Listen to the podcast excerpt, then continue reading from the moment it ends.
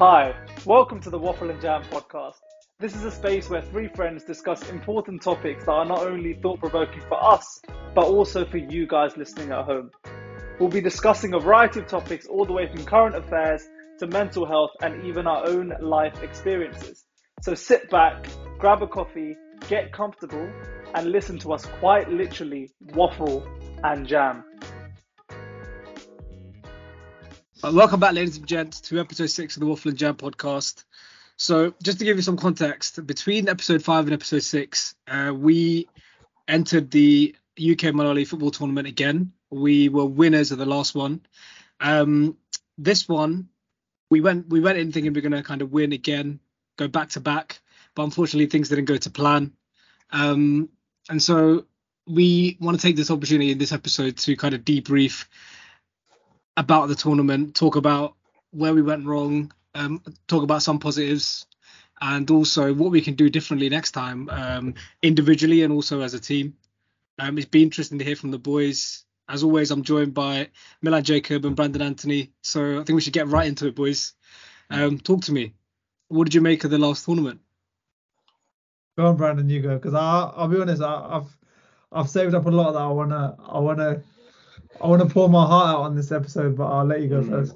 I mean, obviously it's disappointing to lose. We got knocked out in the first knockout stage, which was extremely disappointing to our standards. We kind of went into this tournament with this sort of like an arrogance and lack of humility, and you could see that demeanor displayed on the pitch as well. You know, there was that lack of hunger when we were sort of like on the pitch, wanting the ball, and not what it was like. We were coming there for a vibe. We're coming there, Birmingham. Yeah, wake up. Like a trip out with the boys, with the lads, thinking we can go in again, Win the tournament, nice little prize money after, get some lunch. But fortunately, it didn't end up that way. And yeah, we got what, you know, kind of like, it's just desserts, isn't it? Yeah. I mean, I do want to say, I think the format compared to the last one was quite different, and the rules were quite different as well. And to be fair, I was actually quite confident going in. Like the day before, so I was quite excited because we've been playing in a league, and the kind of pitch and the cage is quite similar to how we played in the league. Yeah. But I still don't know why we just didn't click and why things kind of went wrong. I know, like I said, the rules were a bit different. Like, you weren't allowed, you're allowed in the box, can't pass back. So there wasn't really much of a break. We can't use Mobin to kind of regroup and start again, like we do in the league. But should we sort of like outline it for those that obviously don't know? So basically, this UK Manali tournament is essentially, it's either an 8-a-side or a 7-a-side, depending on what like edition they do. But this the one before that we won was an 8-a-side. This time it was a 7-a-side tournament. So basically what happens is you have multiple Malayali teams from all over the UK just entering this tournament, which is held in Birmingham by one of our like good friends, like his older brother Anthony. Yeah, shout out to Anthony and Eric for kind of organising it every single time. Yeah. Honestly, there's a lot of, they're so successful, man. Honestly, yeah. They put so much effort into it. Yeah, they get so many sponsors and stuff, and this is just really, really successful every year. So yeah, this time was a 7-a-side tournament in Birmingham. So I think in total 20 minor league teams entered, 4 groups of 5, and the format was the top 4 from each group go through to the last 16, and the bottom team from each group enter a semi-final in the plate, which is like the Europa League. And then obviously in the main thing, you've got the last 16, quarters, semis and finals. But basically, the format thing that CJ was talking about, we found it quite difficult to adjust to because there were specific rules. So the venue was a Power League. So those of you guys that know, Power League is essentially, you have like cages. So you have cage pitches. So you've got boards on either side. So there's no like outlines or anything. So there's no throw-ins, no corners or no goal kicks or anything like that. Usually what happens is when it's 7-a-side, the goalkeeper has his area, and if the ball goes into that area, no one can enter that area until the keeper, and except the keeper, and the keeper can't come out of the area. And usually when you can pass the ball back to the keeper, and that's like a break, so the keeper can hold on to the ball, no one can go into the area, no one can tackle the keeper, and he can just like launch the ball or whatever.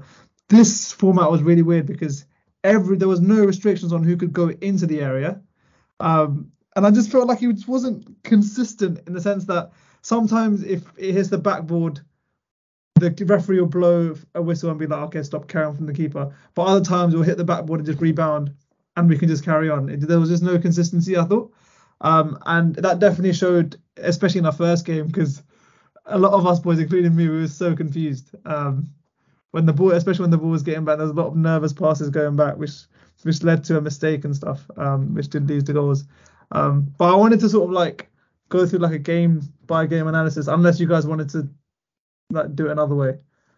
No, I'm happy to do that. I'm happy with that. Yeah. So should we go through our first game we played against Liverpool? Yeah.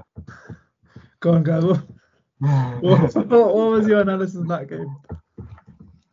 I think from the off day. So should we say who we started with? Go on. So, do you guys remember? I can't remember. Yeah, so we started with Mobin in goal. Mobin in goal. Milan, Aaron. Me and Aaron at the back. And then we had Brandon Regan on the left. Yeah. Regan on the right. Yep. And then Alex. Alex in the middle, and then Mahesh up top. Yeah. Mm. Yeah. Because I remember that was the only game that Brandon played left wing or left mid. Mm. Yeah, go on, guys. What do you think about that game? Go on, Siege.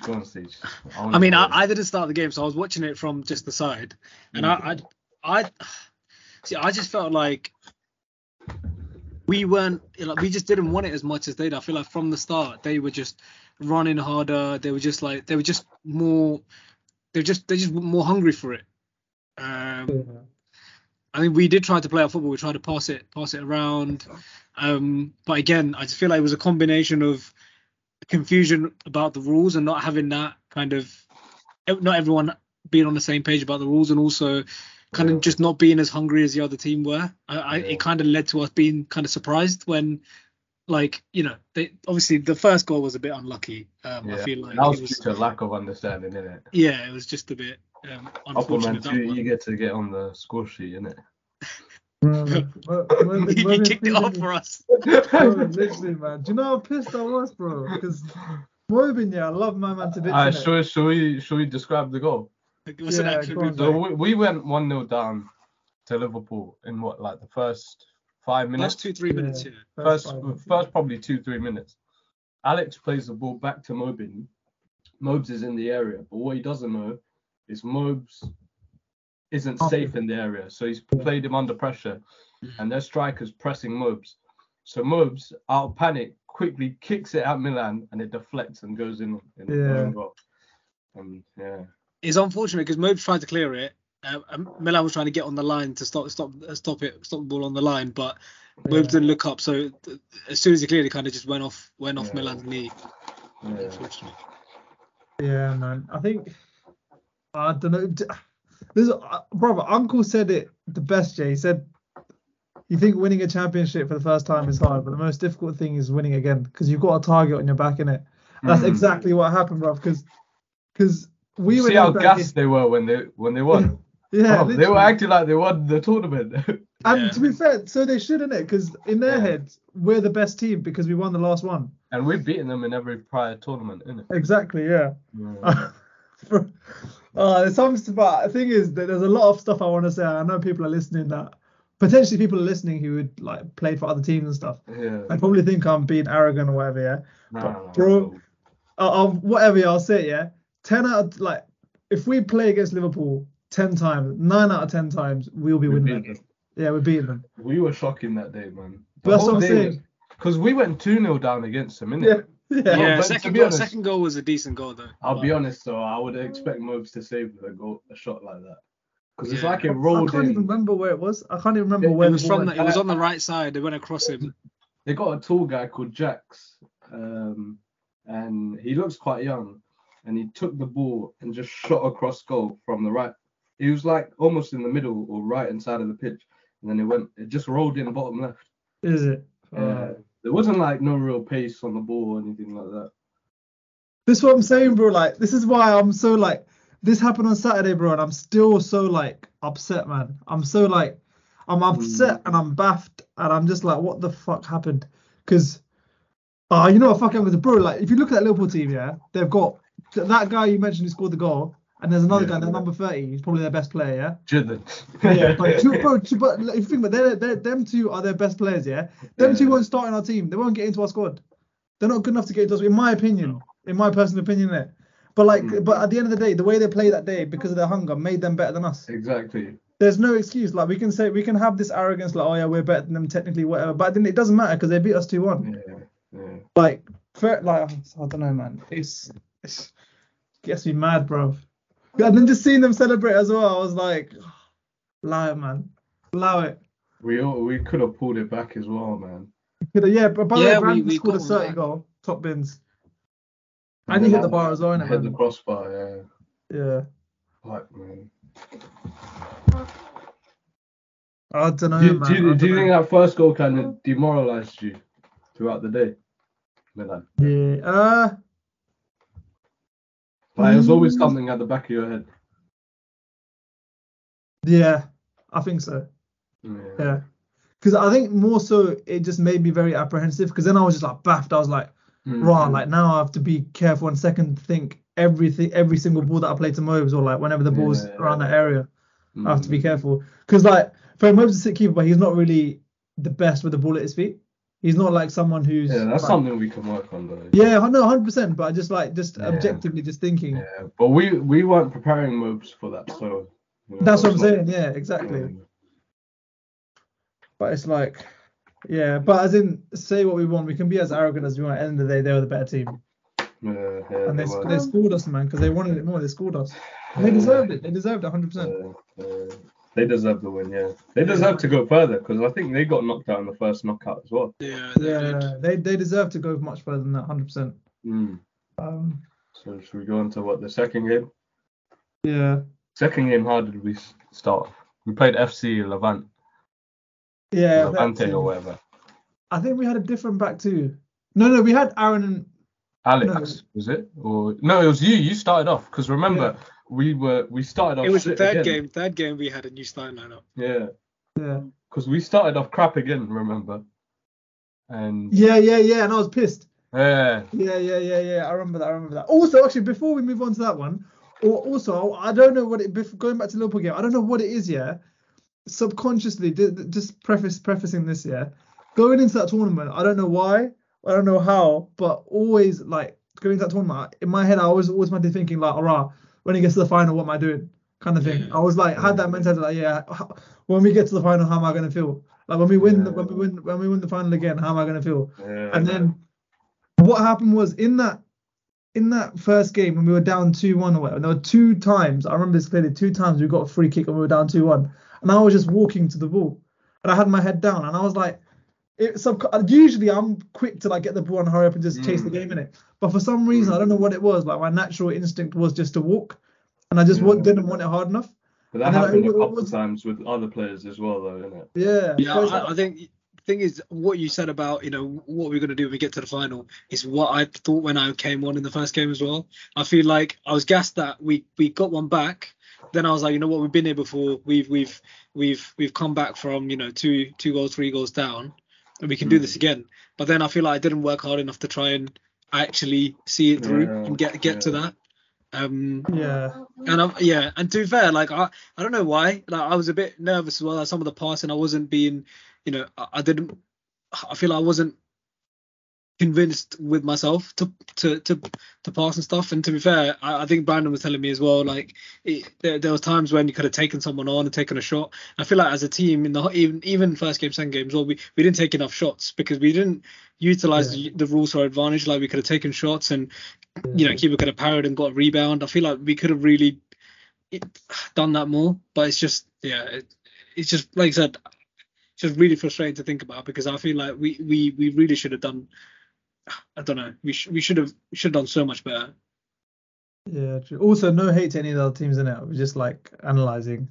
Yeah, we have high standards for ourselves. Like we know what we're capable of, and coming so short to what we know that we're better than is just really disheartening, isn't it? So. Yeah.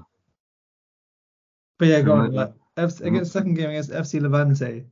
I think it was a 4-0 win. Yeah. Yeah, 4-0 win, yeah. But we still played crap. No, Regan scored the first one. Regan, I think, got the first goal, and then Mahesh got three. You kind of stole your goal still, Brandon. I can't lie. I love that. It's fine. You chipped him, innit? But he was saying that he thought the defender was on him, innit? So he had to. Nah, it's cool. He got his hat-trick, innit? Got the penalty and then quick rotation off. Saved him for the next game. But that game obviously was we should have got a lot more goals, to be honest. We should have. And I think we should have practiced good habits. We should have practiced maybe just like passing it a bit more and just taking more shots. Getting the confidence up from that first game, innit? But I feel like we didn't do that, because even when we followed on to the third game, we played against KMCC Britain. Yeah. We struggled with that game. Yeah, we did. And they're not even... I wouldn't give them a title as a half-decent team or whatever. They were just like... It's like they wanted it more, isn't it? Yeah. Yeah, it's like every team they played, they wanted it more. They wanted it more than us, isn't it? And it literally comes down to complacency. Because we know... It's like... What's that saying in boxing? Is like... It's hard to go run a mile when you're sleeping in silk sheets and that, innit? Yeah. Because then once you've experienced, like, being champions or whatever, like, why push yourself, innit? Because... Yeah. But that one, Brandon scored a last-minute goal. Yeah, oh, yeah, last bit. Left foot, shifted onto your left. Boom, hit the person in. That was a great goal. Regan said something, I think it was before the second game, just after the first one, he said that obviously we have to earn the right to play. And I feel like we didn't do that. And we took that on board for the second game, fair enough, because I feel like we kind of showcased a bit more of what we were actually about. We held the clean sheet and stuff as well. But then, again, it's just the complacency kicked in again, because we got too comfortable. We were like, we just won that game 4-0. We can just relax a little bit, take the foot off the gas, and then we went and lost the next game. I'll be honest, I think fair enough. I think regardless of what would have happened in the group after the first game, our whole mentality was wrong to win the tournament anyway. Yeah. But I think a mistake that we did was going into that last game super complacent. We completely changed the starting lineup. I don't know, man. I just feel like the vibe going into that third or that last game was like, we're already through, fuck it, kind of thing. I don't know, man. I don't know. That was a 2-1 loss, innit, against Ghana's FC. 2-1 loss against Ghana's, yeah. And once again, would you say the half-decent team? No, not at all. I thought the only half-decent team in our group were Liverpool. Yeah. But again, with that, man, Danny scored a good goal that game. Yeah, I want to know Danny scored a really good goal. I want to know your perspective though, Brandon, because did you feel like you were conflicted in your head? Because obviously, like, we as a team were very complacent. I could see you trying to drive forward and take players on and stuff. Yeah. And obviously, in your head, you must be thinking, "Right, we're too like we sit on our back foot. We need to like fucking like just move on in that and just like go forward in it." But then at other times, obviously, like when, let's say if you were trying to take a player on, like after the game, like certain people will be getting onto you being like, why are you taking people on? Like pass the ball, this or that. Did you feel like going forward into that knockout game or whatever, you were like, oh shit, I'm kind of hesitant to take players on now because I'm just thinking like, I can't do this because. No, absolutely not. I don't really think about, unless it's like someone who I highly respect as a good footballer. And they're looking for the best of me, because I know with cases like this, especially in CPFC, a lot of people look up to me to sort of deliver. And when I don't deliver, I kind of have the target on my back as to, you know, why didn't you do this, or you could have done this better, or like I'll give you an example. When we got knocked out against Eden, when I had to go to the toilet just before because we were all rushing. And then I went to the toilet and then I accidentally went to the wrong two pitches. So I lapped those pitches twice. Then I came while you guys were 5 minutes into the game, and then I said, okay, you guys are holding it down, and then you guys conceded. Then I was like, shit, I need to get on. So Regan was pretty pissed when he came off, and we kind of just went at it for about 2-3 hours after we got back, and we were just like shouting at each other, basically guilt tripping each other as to, you know, why we lost and stuff like that. And I understand, because obviously, losing is never a nice feeling, but it's something that we've got to take on the chin. And back to your question, does it really affect me when people get onto me? No, because of the risks I take, that's what, you know, ends up getting as rewards. That last minute shot when I scored against, KMCC Britain, people would have got angry at me if I missed with my left foot. They're like, why are you shooting with your left foot? But because I took that risk, we scored. Certain stuff like that, which is what we need in the team, risk takers, because with these tournaments, when the whole mentality and everything is gone and the team like is lacking that chemistry and hunger, sometimes you got to show that sort of individual quality and take those risks on your own, and that kind of will uplift the team. But I felt like, yeah, the whole demeanor and on the way to the tournament, our attitude a few weeks before stinks. It was just terrible, man. The whole our whole league, isn't it? Because we imagine Wanstead Wanderers, a team we beat quite regularly in the league, they would have smoked every team in the tournament. Yeah, I feel like. So yeah, it's just a hard one to take on the chin, but it shows that your mindset is everything when you come to game day, innit? Yeah, I think it's a hard one to take on the chin because partly because we have egos. We do. Yeah. And not that it's a bad thing necessarily, because sometimes you need to have that confidence. Yeah, you need a little, but you need to back it up, isn't it? Yeah, you need to back it up. We didn't back it up. So. We didn't back it up at all. Like, people, bro, I'm telling you, people will be laughing at us. That tournament. Yeah. But they'll be like, well, these men want it. These men want it in September. Like, man. Yeah. Like. Because Northerners won. We smoked them in the first game of the. That's what I'm saying. Yeah. They got one shot maybe. Yeah. And they won the whole game. Yeah. Yeah, we beat them 2-0 in that tournament.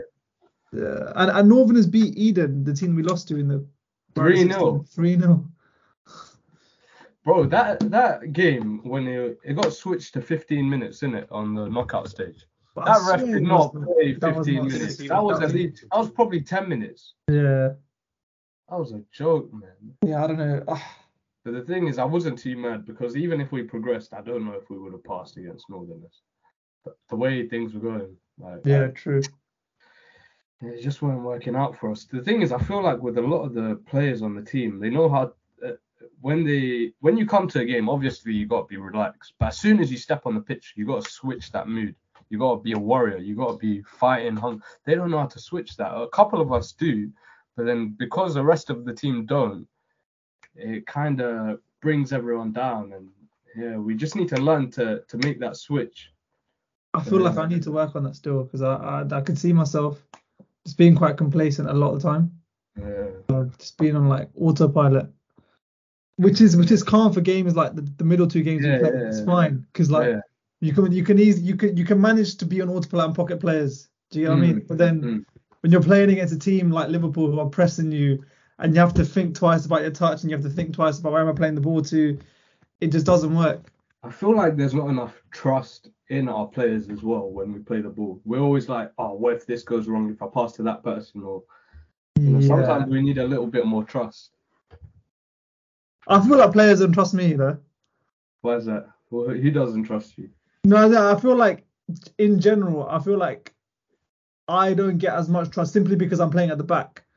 So it's more like I don't want to play it back because what if there's a loose touch? Or the thing is, you know how I was discussing with I read out your message, what you said to me to Aaron and Regan, and they both agreed with me. They said you play in 7-a-side, you play as a defender like it's 11-a-side. Yeah, what do you mean by that?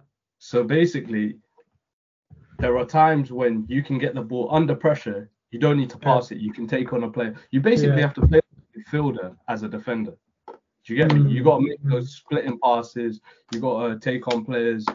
Obviously, there's that aspect of, you know, you got to outsmart these players when they're coming at you. But because the pitch is so small, you need to have that technical aspect about you. But you completely eliminate that when you're playing in defence. When you're further up the pitch, you have that. Same with Siege. When he's playing further up the pitch, you guys will take that risk. But as soon as you're in defence, you're like, let me get rid of the ball as fast as I can. True. No, it's true. It's true. For me, I felt like I had no composure the whole day. You played in the midfield, quite a new position for you, innit? But even then, I feel like, you know, when you have to, like, you told me this before, like, you have to know where you're going to pass the ball. You know, you have to know what you're going to do before you receive it. Yeah, and I felt like I made my mind up even before the ball came to me, a long time, I don't know, way too early, basically.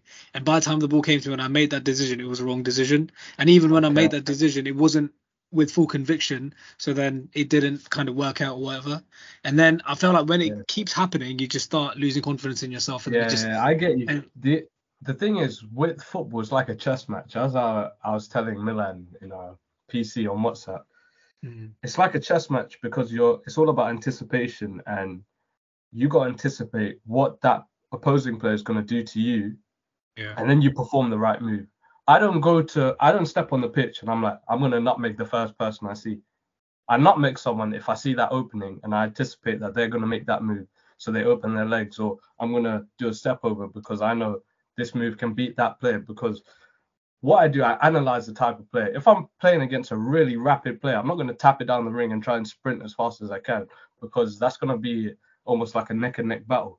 If I'm playing against someone slower, it's going to be a lot easier to just tap it past them, or flick it over them or stuff like that. Or, you know, a short player, you can flick over them. I'm not going to flick over a guy that's 6'1", 6'2", because that's much harder. So it's all about obviously understanding your opponent, but also analysing, you know, how they play and then anticipate. So, yeah, that's the three things you got to kind of have in your head, which I do sort of subconsciously because I've been doing it for so many years, but it's a good habit to pick up on now, especially, you know, moving forward. And you're so right about the fact that, like, you have to think about what you're going to do before, or just trying to understand the game as you're going along. So obviously when you start playing, you start to get an idea of, you know, what's expected of you, or what everyone's doing. And I feel like on that day, I hold my hands up, I feel like I wasn't 100%. And that kind of mentally, both mentally and physically, and that kind of caught up with me in the third game. And obviously, like, with the 50-50 and stuff, you have to go in hard, otherwise you're gonna end up getting hurt. And I felt like I went in, like, just not even with 50%, I ended up getting hurt. Yeah, half-heartedly, and I ended up getting hurt as a result of it. And I think that kind of summed up the whole tournament for me. Like, if you're not gonna go in full conviction, there's no point kind of going in at all, is there really? So. And I think that it was a harsh lesson to be learned, but, you know, you go away from it and kind of hope to do it differently next time.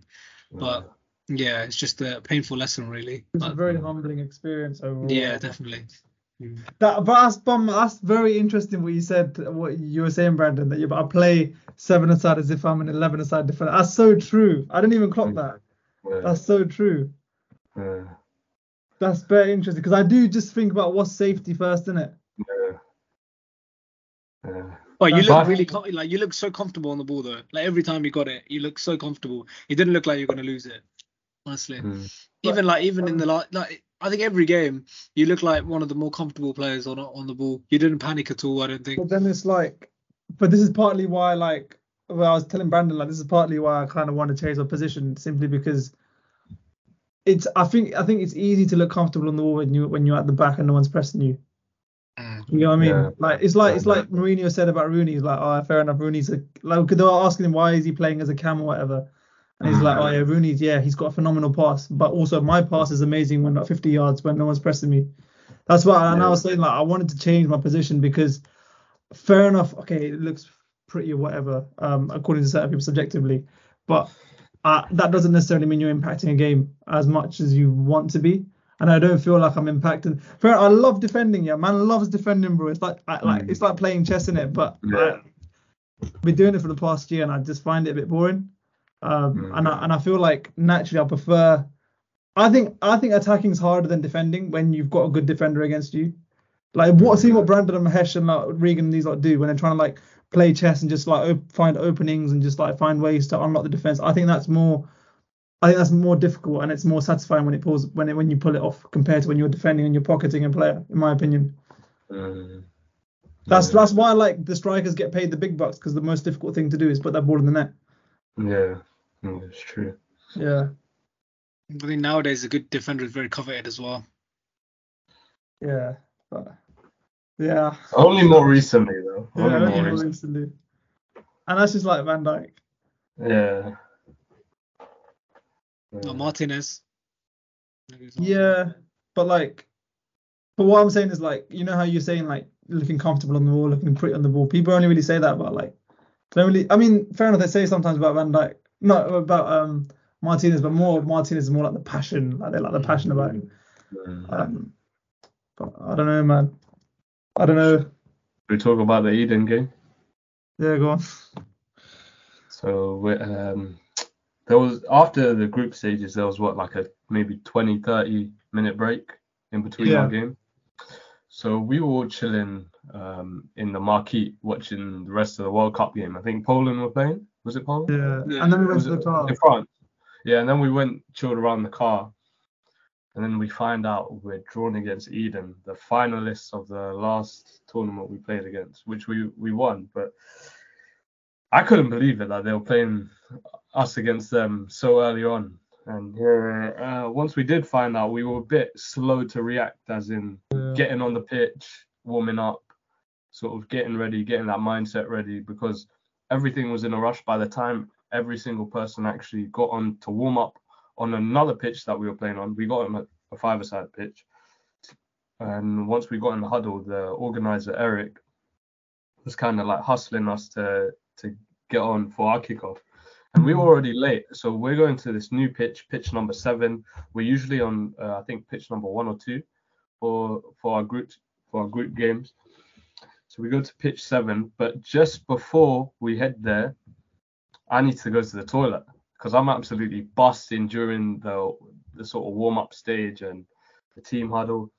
So I go to the toilet, quickly come out, maybe 1-2 minutes max, and then I go to the old pitches that we were playing at. And I think I see one of them on our team. I think I see Mahesh and you lot. It's just some other guys. So I quickly circle the pitch again. And I'm like, shit, these guys aren't on the pitch. And then I'm like, oh my days, there's 2 other pitches on the other side of the building. So I quickly run to the other side and I'm like shocked because you guys have already started. And I'm like, shit, I've let the team down because I'm meant to be playing. I'm meant to be starting.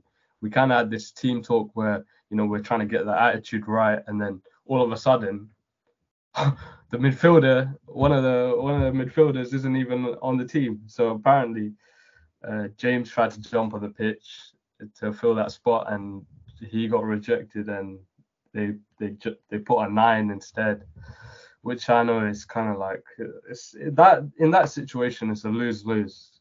There's no winning in that situation, even if you're playing or even if you're not.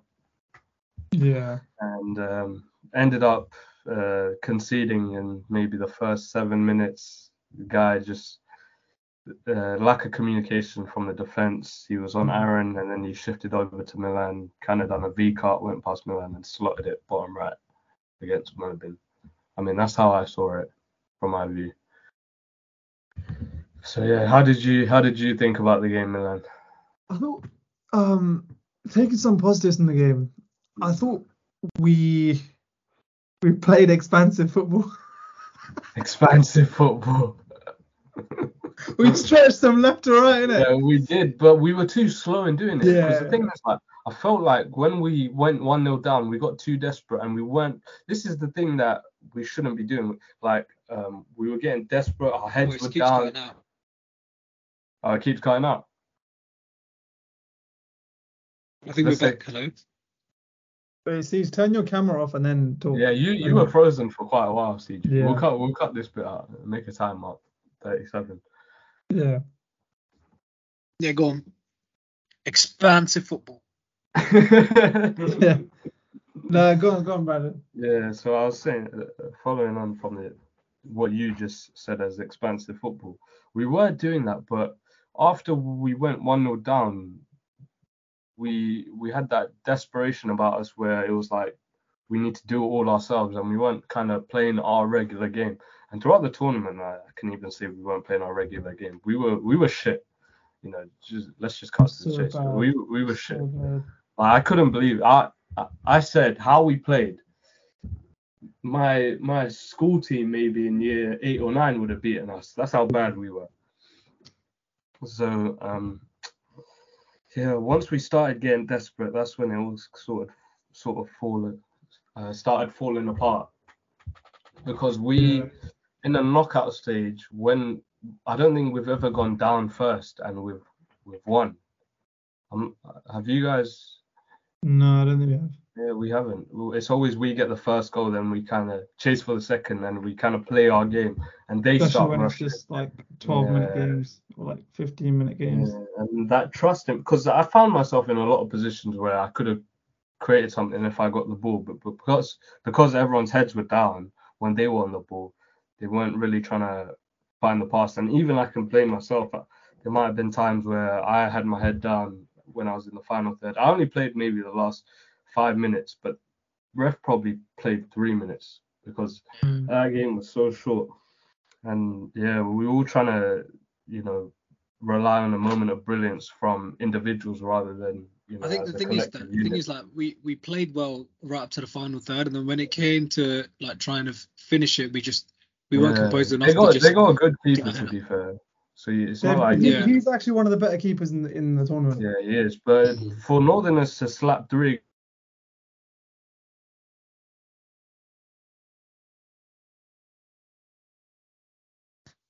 don't you guys think? Wait, sorry, Northerners to slap three. But basically, you're just saying that for Northerners to score three against them, it's poor from us. Yeah. Yeah, it's poor from us because they're no better than us. So I'm saying like we should have been able to beat them. I feel like maybe Eden just put their all against us because they knew they lost against us in the final. Maybe that was another thing. They're like, come on board, we can't lose against these lot again. Yeah. So I think it goes back down to the fact that every team knew that we were the ones who won last time. So when they faced us, they gave everything. Yeah. But we went in with completely the wrong mentality, whereby we were like, yeah, we won, so we should take it easy. It doesn't make sense now looking back. To be honest, this tournament exposed us. Like, there are still a lot of basic fundamentals that we're lacking. 100%. Like, a lot. Because the thing is, like, also, preparation is key. Me and Regan. So, Regan didn't sleep at all before the night. So, he was already up. I woke up due to stomach bloating around 1 a.m. So I was up since then. So we were... Maybe our heads weren't really in the game, and there were a couple of them. I definitely know they maybe at CPFC lot they were probably up till maybe 1 or 2, and then maybe caught a wink and then had to get on the road. So yeah, all that preparation is key as well. Getting the right amount of sleep so your head's in the game. Yeah. It's just disappointing, man. So it's very disappointing. One thing I do want to say, I thought Aaron had a really, really good tournament. Yeah, no, I agree. I think Aaron played out of his skin. I think if anyone in our team gave it 100%, it was Aaron. I think in the last game, it really showed because he was literally, like, there was so much threat just coming from his side. And I do wish if he took a bit more of a risk and took that shot, I feel like it would have borne a lot of fruits for us. But Aaron, I think he played really, really well. Yeah, he just needs to work on his maybe final third. Getting his head up. I'd say the same about 9 as well, to be honest. I think 9 and Shani had the best performances, to be honest. Yeah, Mobs is saying as well. Mobs thought 9. Mobs actually said 9 and Alex had the best tournament. Alex played well, to be fair. Mobs is really impressed with how Alex played in defence. Well, when he passed it back to you and passed it back to Mobs. No, the third game when he started as centre back. yeah, the third game we played well. I give it to him. Yeah. But what do you guys think we need to do to going forward? I mean, I think we're make sure this never happens again. What we've started with, we're doing with the whole fitness thing that we've started between the three of us. I think that's a good step forward. If you guys want to talk about what we're doing, that'll be good. Yeah. After the tournament, but let's just cut straight to the chase. After the tournament, CJ, myself, and Brandon were just burning, and we just were just very upset after how it went. Obviously our egos are hurting and stuff. Not even just egos, just we love the club, innit? So obviously when you do badly, you're not gonna. Because at the end of the day, you got to remember you're representing someone every time. We call CPFC for a reason. You represent someone every time you step on the pitch, and when you don't succeed, and especially when that when you don't succeed because of your mental attitude towards the game and you're not giving 100%, it hits hard and it burns deep. Yeah. So basically, to be honest, it's actually Brandon's idea, actually. We have this like fitness challenge between the three of us. Not really, like a challenge. We're just holding each other accountable. So we're doing like splitting into strength and also endurance. Yeah. So the endurance part of it is just running weekly. So you can do as many runs as you want. Ideally, you'd want to do like once a day or once every other day, but you want to hit a time target on running 1 kilometer as fast as you can. So we're starting off running, at least getting a kilometer done in like four minutes 20 in the first week, and the second week should be 4:10, and the third week it should be four or five. Isn't it? Yep. Yeah, then go down to four minutes. But then like it doesn't mean if you just do one run in the week and that's below 4:20, you should continue to do more runs just to keep making sure you maintain that level of fitness. And in terms of strength, it's just we start off simple, just doing a certain amount of push-ups per day or multiple times per week, basically, just to give us like a base on just making sure we stay sharp, just because the next one is going to come around soon anyway. I'm predicting in 14 weeks time, March, there'll be a tournament. Yeah, definitely. It's usually when we're on that time. Yeah. But even if there's not, it's good to just kind of get ourselves back on track, because, you know, we can't rely on anyone else but ourselves at the end of the day. And I feel like, you know, the best way to do that is just through self-improvement. Yeah, 100%. It's like Steph Curry said, isn't it? They don't want to see us next year, G. Yeah, man. Yeah. We're going for that second ring, man. Yeah, I'm telling you. Give me my fucking ring, bro. Give me my ring, G. I'm telling you, man. Honestly, it hurts now, innit? But it's going to pay off. And I was actually watching this video. It's quite interesting. It's obviously like when stuff like this happens, you're thinking like, oh, what do I need to improve? And then it's very common for everyone to name like 10 things we have to do to improve. So we'll be like, we have to focus on this technical ability, we have to focus on this ability, we have to focus on our passing, we have to focus on this, that, we have to focus on like our fitness, our strength, whatever, yeah. But this guy was talking about how to improve yourself in certain things or whatever, compared to other people exponentially, or like do much better than someone else, is basically you don't choose 10 multiple different things. Focus on one thing and try to improve that. Yeah. And if you do that, so the example that he gave, is him and his mate when they were younger, they were playing basketball and they had a bet like who would have the best handles in about 4 weeks, and then he just analyzed and he was like, what does me and having the best handles actually mean? And he was like, okay, if I define it, it means being able to handle the ball well enough so that I can score a basket against the person, because I do this can do a one-on-one in it. And then his mate. And then there's this quote by Jackie Chan that he quoted, and it was, I'm not scared of the guy that's practiced 10,000.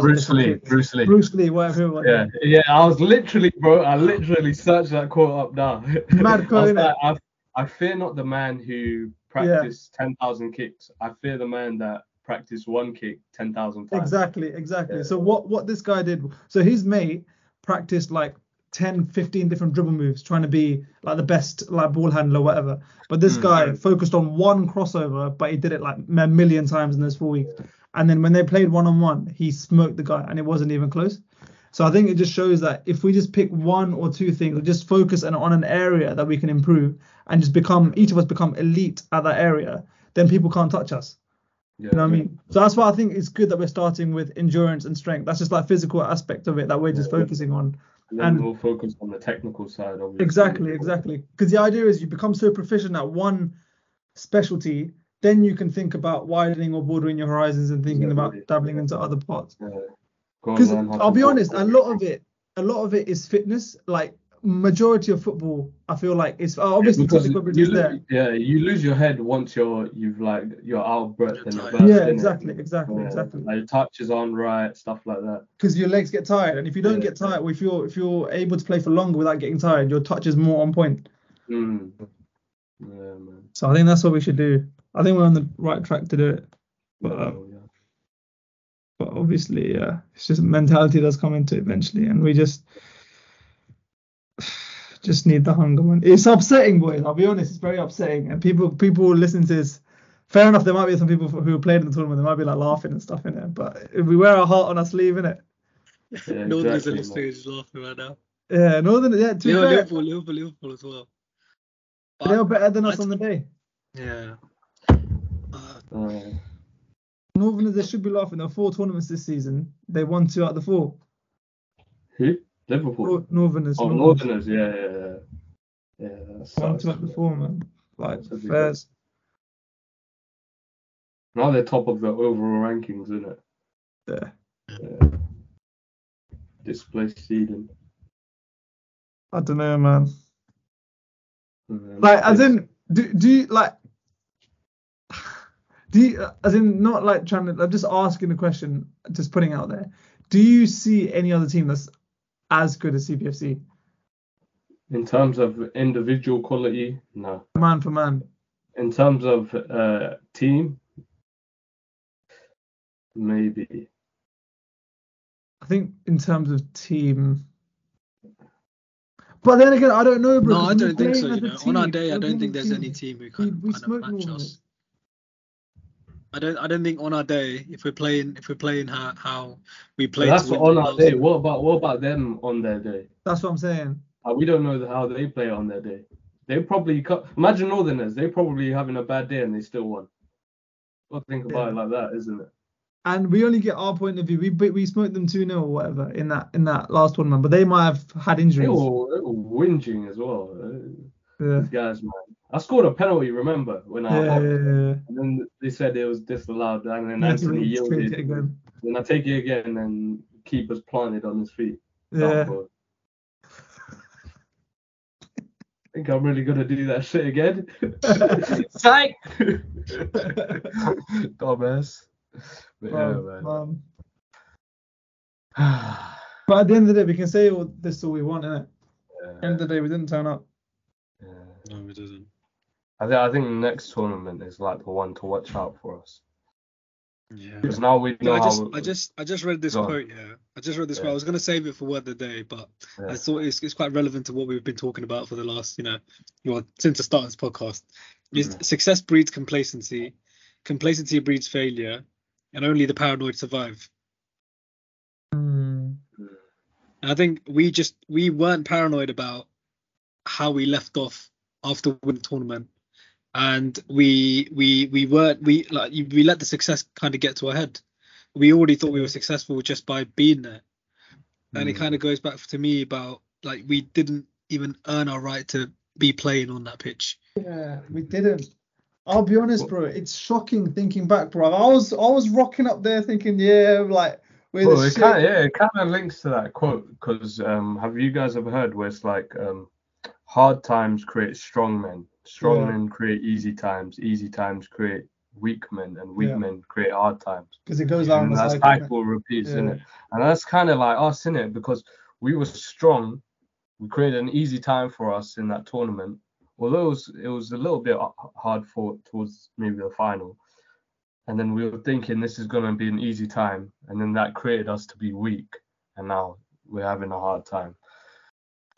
Cycle's going to repeat, don't worry, lads. It goes to show how special these professional sports people are when they go back to back. Exactly.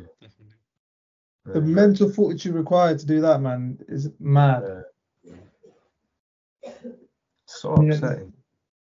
It makes me respect Michael. I don't want to be a sour grape or anything, but you guys are right. On our day, no team is going to beat us, man. Yeah, but then it's like people hearing that will be like, if my grandmother had wheels, she would have been a bike, innit? Like, on your day.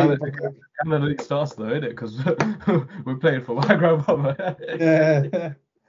But you know what I mean? It's like... Oh, yeah, you're right. You love that quote, innit? My grandmother had wheels, she would have been a bike. It's because it's so relevant, bro. It's like how people say, Paul Pogba on his day is the greatest midfielder of all time, all this shit. Yeah. I never agreed with that quote. No, I don't agree. A lot of people say that. Paul Pogba on his day is world class. They say that, yeah. But then, what? For France, he's pretty good. That's what I'm saying. But people say for France, Paul Pogba is world class. But you're not doing it consistently, innit? Yeah. So how can you be classified as world class? It's like when you're in the kitchen, right? You might have all the right ingredients to cook up the best curry in the world or whatever it is that you've got, but you can still mess it up because you can't measure how much of each ingredient is going to go into that recipe. Yeah. You need, it's just sad that, you know, we had all the right clogs for the perfect machine that's CPFC. Yeah. We just assumed we were gonna steamroll our way through the tournament, and the harsh reality was that, you know, everyone has to play their part, but we weren't willing to really fight for each other on the day, man. And I hold my hands up. I was a bit of a pussy. That's alright, bro. But legit, I was so upset yesterday. Like, I was just so annoyed at myself. Yeah. I think we were all pretty annoyed at ourselves, isn't it? I feel like those who aren't annoyed with their performance don't really, you know, want it, innit? Like, but do you know what I'm thinking? But do you know what I'm thinking? I was thinking in my head, like, obviously, like, we're pissed, innit? Do you think certain man had a good night's sleep? Probably, I don't know, man. That's what I'm thinking. I need to have a board meeting with everyone on the team, and like. Well, I think I made it pretty clear when I sent that message, innit? Yeah, true. To those of you that don't know, I'll read it out. So I sent out a long paragraph. I was like, also, boys, since we are increasing the numbers in our squad, it's no longer who's available to play on the day of the tournament. It's now you come for training sessions, attend the minimum number of requirements, and you secure yourself a position to play. Again, from the vast majority, especially including myself, that hunger was not present. And if we start competing for the limited places, the mindset towards these tournaments will be the polar opposite of, you know, what we had on the day of the tournament. If you think coming for training is long, look at it from this perspective. Why make the journey, sacrifice sleep and money, tire yourself, and get outplayed by low-quality individuals that have a bit of luck on their side? We shouldn't even let these guys get a touch of the ball. So it's now imperative that we invest an hour or two a week to train collectively as a unit and individually as players. Because guys, man, Malayali tournaments ain't the beginning, middle, and end of CPFC. Yeah. You know, we're looking to broaden ourselves and enter open tournaments and compete with winning chances. If we can't win these tournaments comfortably, what makes us say we have a fighting chance at getting past any team in an open one? So yeah, man. Yeah, 100%. I agree. I feel like that kind of, you know, gives the kick up the backside to the players who think, you know, because I'm already in CPFC, I can just say I'm down and I can play whatever match I want to. Yeah. Can't operate like that anymore, innit? Because that competition will, you know, breed, will make us, you know, sort of work for it and, you know, kind of create that hunger. Yeah. I had two questions for you guys, kind of linked to the same thing, but do you think it would have been different outcome if we had Vinesh and Amani? And secondly, do you think it would have been different outcome if we had Uncle on the side? I don't know, man. Yeah, I don't know. It's always. I'm sorry to interrupt you, but I really think it depends on our mindset prior to the tournament. Like, no matter who is there, no matter who we have on our team, it's all about our mindset at the end of the day. People can have the qualities of Messi, but if they don't want it, then. Do you think Uncle would have helped instill that mindset a bit more if he was there? I think he would have. Yeah, I feel like he could only do so much, innit? Yeah, you can take the horse to the water, but you can't force it to drink. Yeah, true. And to be fair, the thing is, like, if we all wanted it as much as individually, anyway, as much as collectively, if we all wanted it individually, then that would kind of spread within the team, and we'd be able to kind of come together without someone being there on the side for us. We'd want it enough to be able to spread the energy between ourselves, I guess. I mean, I'm not saying it wouldn't have helped if Uncle was there. Of course it would have helped if Uncle was there, but I feel like right from the start, I feel like, I don't know, it just, I feel like, you know, I could say it for myself. I feel like I felt like I was just there for the vibes at some point, and it's really sad because we're all guilty of that.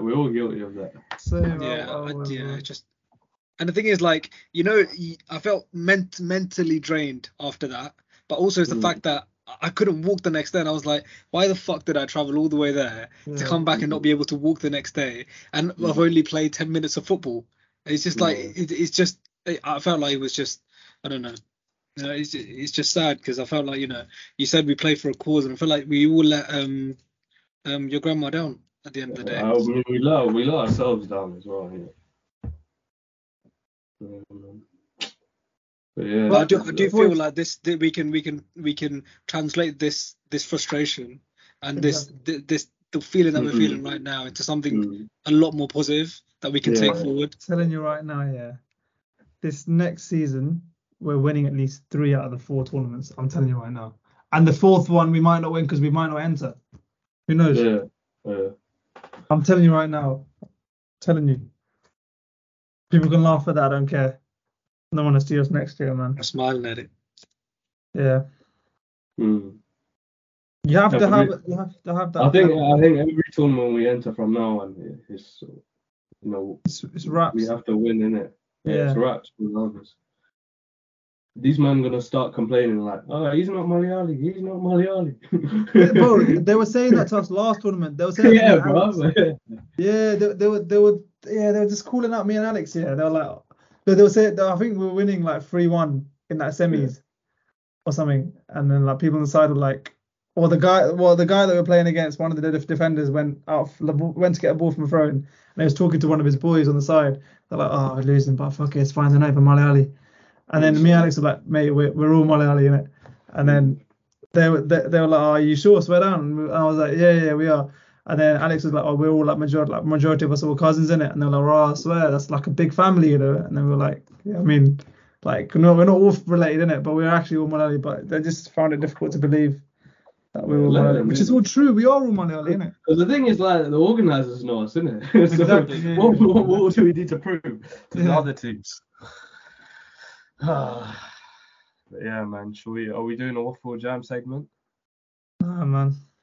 I don't know. It's up to you guys, but I think CPFC will win the next tournament. I mean, talking of tournaments, I think there's a huge tournament that's going on at the moment. Oh yeah. Actually, we didn't even. Oh God. We need a speed in our team, man. Yeah, for real. Man. We need that energy, innit? Yeah. That hunger. That passion. So what are your thoughts on the World Cup, boys? What are you saying? What are your predictions? It's been very entertaining so far. Yeah. I think Argentina losing their opening game was obviously a shock, but it makes it. Yeah, that and also Japan beating Germany. Yeah. That was a cold finish. Yeah. Oh my days.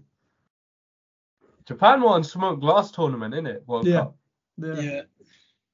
No. They lost their last game. They lost their heads a little bit. Yeah, they lost to Costa Rica, innit? Yeah. We've got Ghana versus Uruguay for second place, innit? Trying to get revenge. Yeah, Ghana need to get revenge. And you got Iran versus USA. Yeah, that's gonna be mad. George Bush. Yeah, bro. I don't know. Well, who you guys backing to win? I think Portugal, man. Really? I said this from the start because I know you guys shaking your heads. There's no defense. I think this World Cup, I feel like it's a battle in midfield, and I feel like a lot of teams have fallen short in the midfield area. But I think Portugal, the intricacy they have in the midfield with like Bernardo Silva, Bruno Fernandes. God knew he was chatting with. Yeah, he knew he was chatting us and just ended to beat him. Bro, think like they conceded 2 against Ghana, against Uruguay. If it was someone else other than Bentancur finishing that difference. Wait, yeah, but am I back now? I mean, you're still kind of cutting out right now. Yeah. What about now? Yeah, we can hear you now. Yeah. Well, you're going to chat more us about how Portugal are going to win the World Cup? Yeah, I think they are going to win the World Cup. I think Ronaldo is still their talisman, you know. He didn't score today, by the way. And I know he didn't score, but he won't. Okay, he didn't score. You know he didn't score, but what did he do then? He put the keeper off. Like Morocco against Belgium. Oh, bro, that game. Oh, yeah. See, I take everything back about Ziyech. That assist for me was enough. I'm telling you, he's He's cold. Okay. Nah, let's not go too far. But he's a decent player. He's a decent little player. But him and Hakimi on the right side actually looking deadly. Hakimi got taken off that game, didn't it?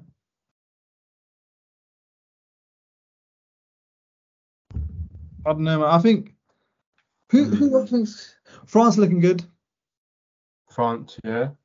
But the midfield is lacking, isn't it, though? Yeah, the midfield is lacking. Once they meet a solid team in the middle, I don't think they'll be. I think if they meet Portugal, they'll struggle. Yeah, 100%. Yeah. But Kylian's doing his thing, though. Yeah, he is. Oh, so is Rabiot. Rabiot is very underrated in that France team, you know. But you know, Rabiot's always been underrated. He's always been cold, you know. Yeah, he's been turning up, always causing problems. But to be fair, I don't think we should miss out Spain. I think Spain are doing a madness as well. Like, I think Sergio Busquets is conducting that midfield. No, I agree. And the defense is looking pretty good as well. Nah, but it's the thing is, I agree, bro. But I think Germany put a blueprint on how to get to them, bro. Because you see, Unai Simon, he keeps trying to force that play out the back when he's not a keeper that can. He doesn't have the footballing ability to play out from the back, innit? And he's very reluctant to go long when he should be going long sometimes, and I think there were certain times where we were a bit shaky. Yeah, no, I do agree. But like watching Gabi and Pedri, it just brings back memories of Xavi and Iniesta. Who do you think's better, by the way, Pedri or Gavi? Pedri. But they're both different in their own way. But I like Pedri. I feel like he rarely puts a foot wrong or a pass wrong. It's like the way he passes, like how you pass on FIFA, like the way to pass and stuff. Yeah, true.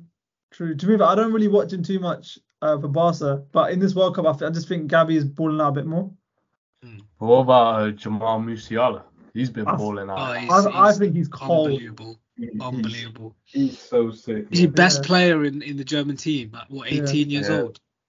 19. Same age as. Yeah. He's English, isn't it? Yeah. Yeah. What could have been in it? To be fair, with Southgate, he probably wouldn't have started. That's what I'm saying. He's smart. Because Foden isn't even getting a spot. Yeah. I don't want to talk about England, bro. I think Southgate is running into the ground. You know what? Let me play devil's advocate here. Do you think he is? Do you think he even gave a shit about winning that USA game? You know, since he's taken over, he's not lost. He's only lost one game in 90 minutes. I agree with you, but just do you think people are overreacting a bit? No, because I feel like he doesn't have enough authority over the players. I feel like if to get a result he needed to drag someone off, like Harry Kane or whatever, he wouldn't do that because he'd have too much respect for them. Yeah, no, he has his favourites, isn't it? Yeah. And that's what people don't like. Like, how has Harry Maguire got a spot in that England squad and Jadon Sancho hasn't, or Chris Smalling, or Tomori? Tomori. But who would you say our best player was against USA? Against USA? They were all shit, man. But who was our best player? I don't know. Probably Harry Maguire, innit? Do you think Harry Maguire plays all right for England? He's like Pogba, innit? He plays all right for his country and then absolutely shit for club. Yeah. I think England can do it, boys. I think Jude Bellingham is going to ball out. You think so? He was a bit complacent in the last game. He was. But I think maybe when the games get a bit tougher, he'll pull his weight. Yeah. But I genuinely think Foden should be playing more games. Well, he's such a creative player. It's just so stupid. Yeah. I had this theory. Yeah. Like conspiracy theory. I was just on TikTok and I was scrolling. And the guy said that the England manager can't really pick too many players, English players, who don't play in the Premier League. Obviously, there's Bellingham, and obviously when he picked Tammy Abraham for back then, and but Chris Smalling and Tomori, they've been balling out in their respective leagues, and they haven't gotten a spot. And Harry Maguire has, Eric Dier has. What are the defenders? Eric Dier, that's a huge surprise for me. I feel like I don't know how Tomori and Thingy didn't get picked over Eric Dier.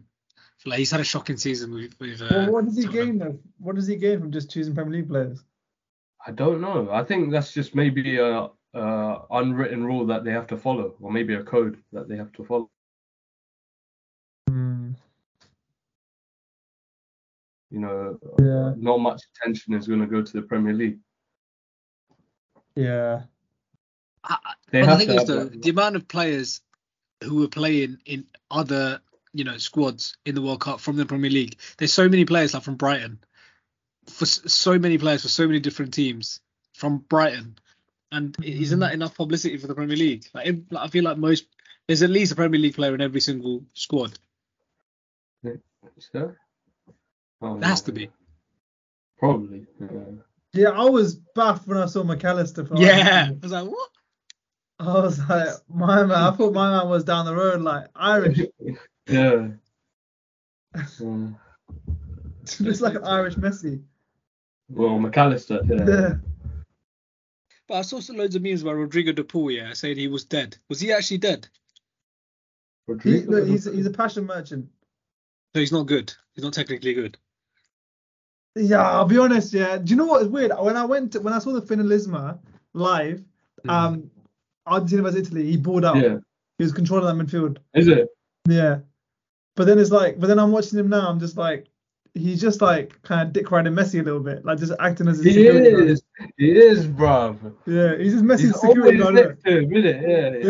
He's always backing him. Every little argument, he's backing him, bro. He's just there. He's just always there. Like even if it doesn't involve him, he's just there. Messi's lost his bestie in it, Aguero. So now he's probably looking for another one, and Rodrigo de Paul's trying to sneak in there.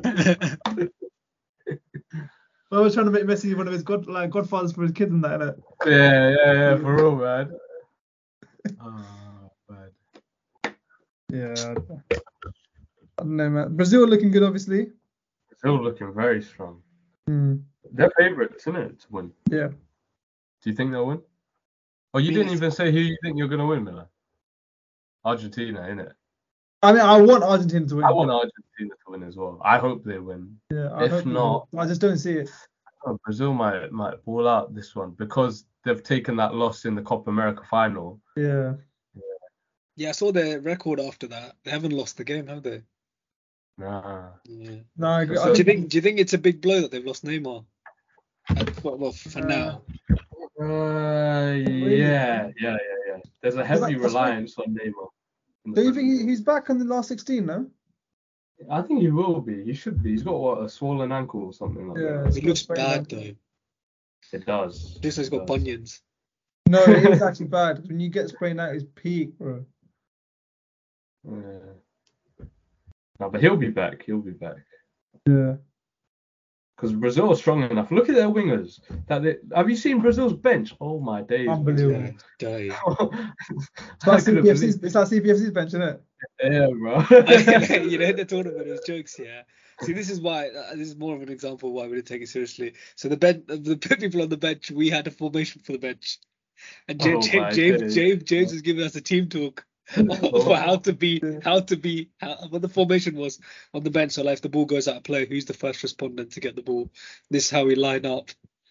But yeah, you know, to keep ourselves occupied. You lot are jokes, man, bro. It's always James. The thing is, he doesn't know how to switch on when the game is actually in play. Because I'll be joking around with him like when we're not playing and stuff like that. But I can quickly switch it in it while we're on the pitch. I don't think he could do that. That's why I kind of need to maybe adapt and, you know, sort of change my ways when I'm with the boys off the pitch.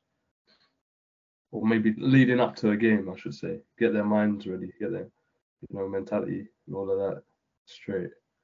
But yeah, I think we have the instruments that are necessary to win again. Like CJ said, innit, when you're making a curry, you go all the ingredients. I'll be honest, after I had ingredients, I switched off. You should have seen CJ. I'm not sure if you saw, but me and Milo were died. Yeah, I saw the thumbs up. No, that was jokes. But yeah, man. Are we doing a waffle or jam segment or go straight to word of the day? I think we go straight to word of the day, man. Brandon, introduce us to what the word of the day segment is. So word of the day is we like to sort of conclude each episode of our podcast with our segment called Word of the Day, where it's a heartwarming epilogue that we've kind of taken on board from maybe a book we've read or something we've heard in a movie or another podcast or anywhere where we can kind of share to you so you can sort of like coincide with and, you know, take it. So take it on board and sort of like with a bit not how would you describe it, boys? Take it on board to sort of like encourage you, motivate us, like keep it with us while we help user to guide us in our forthcoming week. Yeah. Sorry lads, I'm a bit rusty. It's been a while since we were recorded. No, it's all good. Yeah, but Siege, take it away. What's the word of the day? So like today's word of the day, as you boys are saying, is something that resonated with me. Especially the last couple of days, but I think it also resonates with everyone in whatever kind of walk of life that you're in. So this is the word of the day that I came up with. I didn't come up with it, it's a quote by Barack Obama himself. The real test. Let me start again because there's been a few reactions on screen. What? What do you mean, bro? I can't even see your face. Show your face, sir. No, my face. It was what I said. Well, my man said Barack Obama. There you go, man. Yeah. So the real test is not whether you avoid the failure, because you won't. It's whether you let it harden you or shame you into inaction, or whether you learn from it, whether you choose to persevere. So for me, that quote really hit home because it made me think about, well, the tournament that happened most recently, but also every experience that I've had in life where I felt like, oh, I don't feel like doing this anymore. I feel like I should give up at this point and not carry on. It kind of makes you think that, okay, this one failure, if you look at it as a bigger picture, it's something you can really build on to kind of get better at, or just to kind of look past it as a small hurdle, and strengthen yourself to prepare yourself for the next big challenge. And I feel like, you know, after this conversation that we've had, we've spoken a lot about something that we're really upset about, something that's kind of really hit us hard, something that we were looking forward to a lot, and we're really let down. But yeah, but something that we really, to be honest with you, let ourselves down. But I think the fact that we're so passionate right now about this, the fact that we're so driven to want to be better the next time round is a huge kind of positive that we can use to actually be better. And it's that perseverance I really think we need to hold on to. And I think that no matter what you're going through, you know, it might be something that you're really struggling with, whatever, but I want to encourage everyone to kind of persevere and just think of it as like a phase. It's something that you can definitely get past and overcome, but just have to have that belief that, you know, it's not the end of the world. There's so much more to it than just this brief moment. So yeah, that was well said. So I don't know if you can say anything else after that. After that essay you just wrote. Yeah, bro. Man gave us 2 pages rid of it. Yeah, thanks. No, that was a brilliant 25-marker Siege. You got 19 for knowledge, analysis, and understanding. Yeah, the PEs. Yeah, honestly, bro. It was well said, Siege. Honestly, it was well said. I think my message to everyone out there is, guys, please have a growth mindset. Don't have a fixed mindset. Yeah, you can always improve. And if you come across hardships or failures, it doesn't mean you reach your limit. It doesn't mean you reach your ceiling. It just means there's an area that you haven't explored yet, as an area of think about it this way: a failure that you come across is not you reaching your ceiling. It's a potential, another strength that you can add to your tool, like add to your like armory or whatever it is, to your arsenal. You can turn a weakness into a strength. So think about it as an opportunity as opposed to like just like a failure, if that makes sense. I think it's like when you break the seal, it might be painful, right? Like if you break through something that you've never been before, it'd be painful.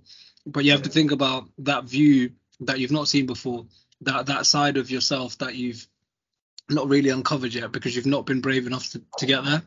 Yeah. So you have to put yourself in. Yeah. The harder the climb, the better the view, innit? Facts, man. Facts. Exactly. Yeah, literally. And like, I'll give you an example here. Today, I went for a run, yeah? Bro, man was wheezing. Oh, my God. I was wheezing as well, bro. I stopped my time after 1 kilometer. And then I took like a little couple, maybe 10 seconds. Yeah, that's calm. You did 1 kilometer, innit? But, bro, man was wheezing, yeah? And think about it this way, yeah? I clocked that my weaknesses, my fitness is not as good as I expected it to be. Because you done a marathon, innit? Back in the day, bro. But now I've been working on that. That was like when I was fourth year, like 2020? Like during the pandemic. Oh, okay. And what? It's just all gone down the window since then? Yeah, because now, literally, I don't do any cardio other than playing football, innit? And I've been like once or twice a week or three times max. Because like, every day I'm just going work. And at work, I'm just like walking around, not really like running or anything.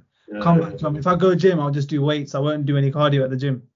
Mm. I just control my diet, so I don't like. I make sure I don't get fat in it, but my fitness is shit. But then I think of it as not like a weak, as in obviously it's a weakness, but it's an opportunity to improve. Do you know what I mean? Exactly. Yeah. Yeah. You got gym at Siege, innit? Now Siege doesn't come anymore.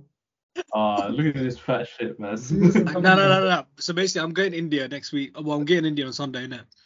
And I've already signed up to a gym. The last 3-4 months. I've already signed up to a gym in India, and I'm gonna stay consistent with the fitness challenge that we set ourselves. Right, I like it. It doesn't matter where obviously I am. Obviously, do your extra like curricular activities or whatever that like, you know your own personal one. But this one, we're all going to hold each other accountable for. Yeah. 100%. Like, we can't the hardest thing is, in India, the extracurricular activity is eating. Yeah, so it's going to be hard. Yeah, yeah. You're sweating all out, bro. You still got to hit the check mark for the thing, innit? For 420 this week. Yeah. Yeah. How did you feel after that first run that you done? See, today, like I feel, because I went with Maya, innit? So she would just keep running. So even if I wanted to stop, she would just pull me. Yeah. Yeah. But it was like my legs were hurting because of I got kicked the other day. Other than that, I feel like I don't know. I feel like I can get there. But I was wheezing, like Milan said, it was quite hard. Yeah, it's good though, because it's not too much, but it's something that we can achieve. Mm-hmm. So yeah. Definitely. Well, Milan, you got under 420 in it or something like that. Yeah, man was wheezing, bro. Yeah, same, bro. So you cut down to 4 minutes then? Yeah, Brandon did 4 minutes. Oh man, I was pacing through it, bro. No, you did 350 something. I did 359. Yeah. That's mad. Basically 4 minutes. Yeah, you can take a break, innit? No, I'm still gonna maybe do another 2-3 runs this week. Yeah. I ain't even touched the push-ups. So what we're doing is we're starting off with 50 push-ups in 5 sets for 3 days per week. Mm. So in total, we're totaling 150 push-ups for week 1, and then week 2 we'll do. We're aiming to get them juicy breasts, in it. Yeah. The pecs. We wanna be able to do what The Rock does. You know, that little pec dance. Yeah. And then what is it? Week 2 we're doing 50 push-ups again, but in 3 sets or 4 sets. 3 sets, I think. 3 sets. I think so. Shall I quickly check? So we're doing. I reckon we should just aim for 100. 4 sets of 25. No, because week 4 we're doing complete 100 push-ups in 10 sets for 3 days, totaling 300 push-ups per week. Yeah. Obviously, start off because Milan, you said after you completing the 50 push-ups, that was enough for you, innit? Yeah, it was enough for me, bro. Yeah. So obviously, we want to start off slow. We don't want to chuck ourselves in the deep end because we want to like sort of aim for that 1% better every day. Yeah, facts. Fact, exactly. Progressive overload eventually, man. Exactly, man, because there's no point, you know them moments you have at maybe like 3 a.m. where you just want to start doing some push-ups where you feel bare motivated. Yeah, it's not sustainable. It's not consistent. Motivation is bullshit at the end of the day. It is. You don't need motivation or discipline. Exactly. It's the man who goes to the gym when he doesn't feel like it. That's the man that it's the, what's that quote? It's the man. So a man who loves walking will walk further than the man who loves the destination.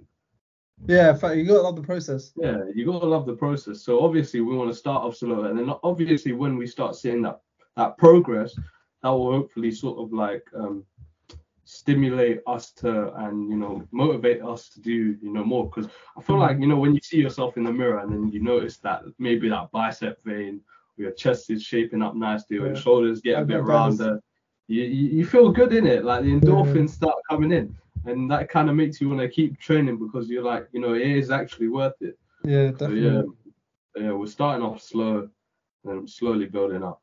So yeah, for now we've just got 4 weeks planned out. Then after we complete that, go on to the next 4 weeks and the next 4 weeks. When's our first training session? We need to organise it, innit? Because we've got 14 weeks in total and we can only miss 4. Yeah. I give us 4 weeks for leniency purposes because I know there's going to be that Christmas week, there's going to be that New Year's week. Yeah. So I'm not too fussed about, you know, those timings.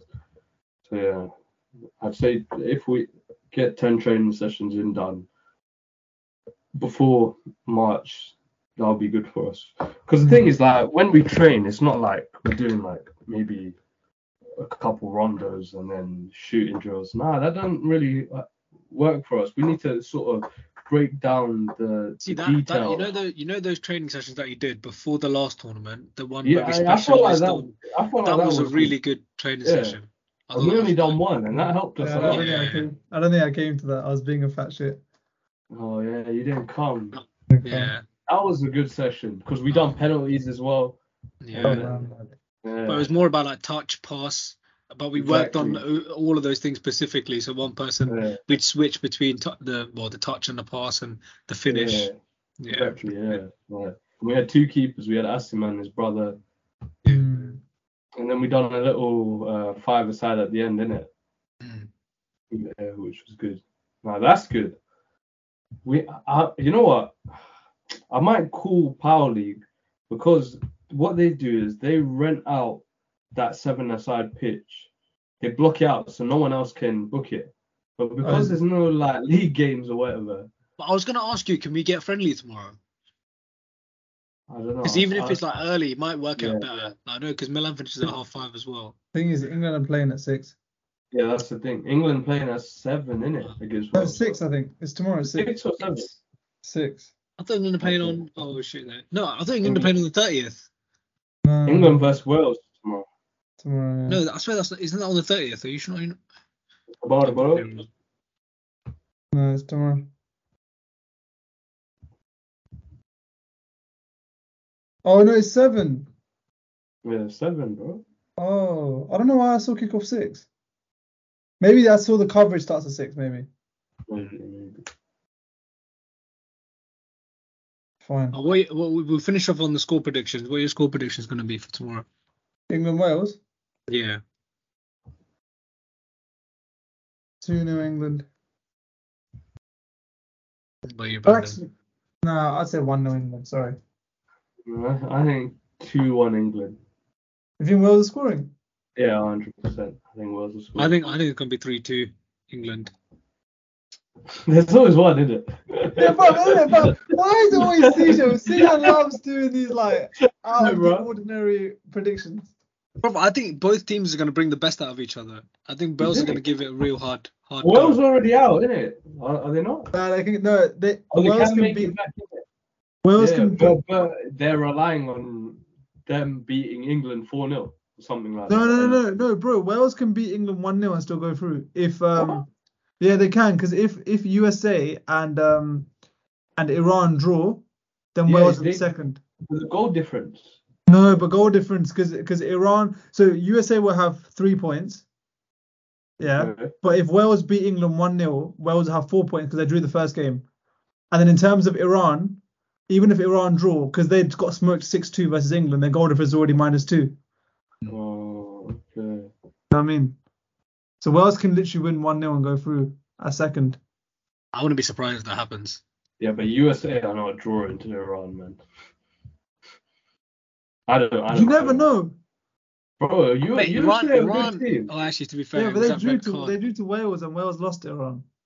Well, that's because of the red card to Wales. Oh, Wales don't have the keeper. Well, yeah, they got that dead keeper. Yeah. Is he Leicester keeper? I don't know. What's his name? He's whack. Let me see it. I'm just double checking. So if Wales win 1-0.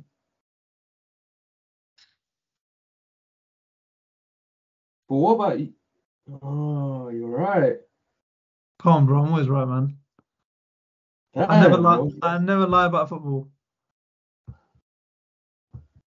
Yeah. But who would you want Wales to come second? I don't really care, to be honest. As long as England come first. Yeah. England 1 or 2, yeah, don't mind. They've qualified, didn't they, England?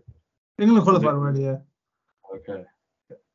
See, I don't want England to win the World Cup for the same reason why I don't want Messi to win the World Cup. Why? I'm just a hater. No, do you know what it is, yeah? Ronaldo has been getting so much negative press. I want him to win the World Cup so he can just shush the haters. If England play Argentina in the final, I don't even know if that's possible or not. I still support Argentina. Yeah, 100%, man. Oh, yeah. Argentina. Yeah. Argentina versus Portugal final. No matter the score, I'll be happy about it. I'll be honest. Because that's already a dream come true. Yeah. That was obviously, I want both players to be fit in the final. I don't want it to be like the Euro 2016 where Ronaldo came off injured. Yeah. Do you think that will settle the argument? Yeah, I think that will. Really settled. There's no argument. I know, but for those who feel like the argument's not settled, what do you think? Milan, think about it. You gave LeBron James as the GOAT athlete because of his longevity. Look at how long Ronaldo's been performing at top level. Look how long Messi's been performing at top level. He hasn't been performing as long as Ronaldo. By 2 years. Because he's younger. Yeah. I think he can go. Don't you think Messi can go for another 2 years? And also, I'd scrap off this year. I don't think Ronaldo this. I don't think you count 2020 to 2023 as Ronaldo's elite year. I mean, he did lose a child. Yeah, that was last season. This was this season, wasn't it? When we played Liverpool. It was like towards the end of last season. Was it? And then they started clapping in it. They started clapping at 7 minutes. Anfield. Yeah. I think it was at the end. I think we played Liverpool. No, I think it was against Arsenal, bro, because he scored. Remember? No, we played against Liverpool, bro. I'm pretty sure it was the Liverpool guys clapping for when we got smoked by Liverpool. No, it wasn't that game. It was when we either beat or drew against Arsenal and Ronaldo scored. Bro, why would Ronaldo be playing after his daughter passed? But he did, no, bro. He did. The game after. He did. I'll find it. Bro, I'm pretty certain it was Liverpool. He was meant to play against Liverpool. See, look, Arsenal fans produce another minute's applause for Cristiano Ronaldo. Yeah, but then it's another. Oh, there was another time. Yeah, it was Liverpool first when we played them. They battered us, Liverpool, that game, if I recall it. Oh, you're saying that he wasn't playing that game, basically? Yeah, he wasn't playing that game. Fine, yeah. Like a day after it happened or something like that. Yeah, fine, yeah. And then I remember when he played against Arsenal, they started playing. Yeah. Yeah, man. Should we end it, lads? Yeah, should we end it, boys? Well, Siege, you started it. Time to finish it. Well, thank you, boys, again for a very reflective conversation. It's left me feeling a lot more motivated going forward, and I feel like I need to persevere and not let little things kind of get me down and look at the bigger picture. So I think let's face this week ahead with a positive attitude and not let things of yesterday get us down. Yeah. On that note, I think we should leave it until the next time. So thank you everyone for joining us. It's been a pleasure as always. Good night. Peace.